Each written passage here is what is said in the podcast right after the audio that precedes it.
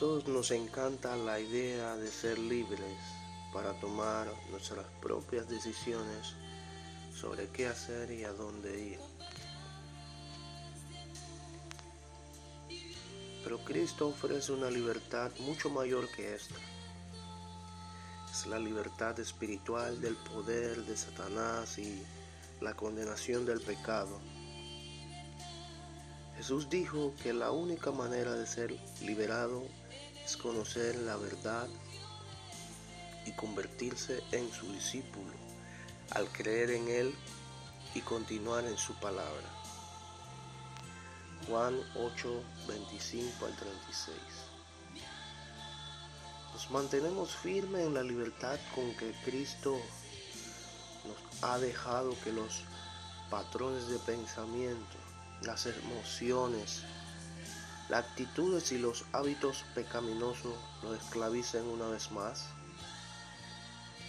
Aunque a los creyentes se le ha concedido la libertad del dominio del pecado, debemos de luchar para vencer nuestros impulsos injustos. Esto se hace llevando cautivo todo pensamiento a la obediencia de Cristo y dando muerte a los deseos y pasiones carnales. La buena noticia es que no estamos solos en esta lucha.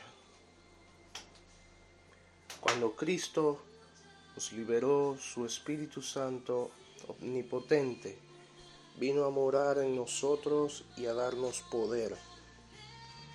También tenemos la preciosa palabra de Dios para guiarnos y protegernos.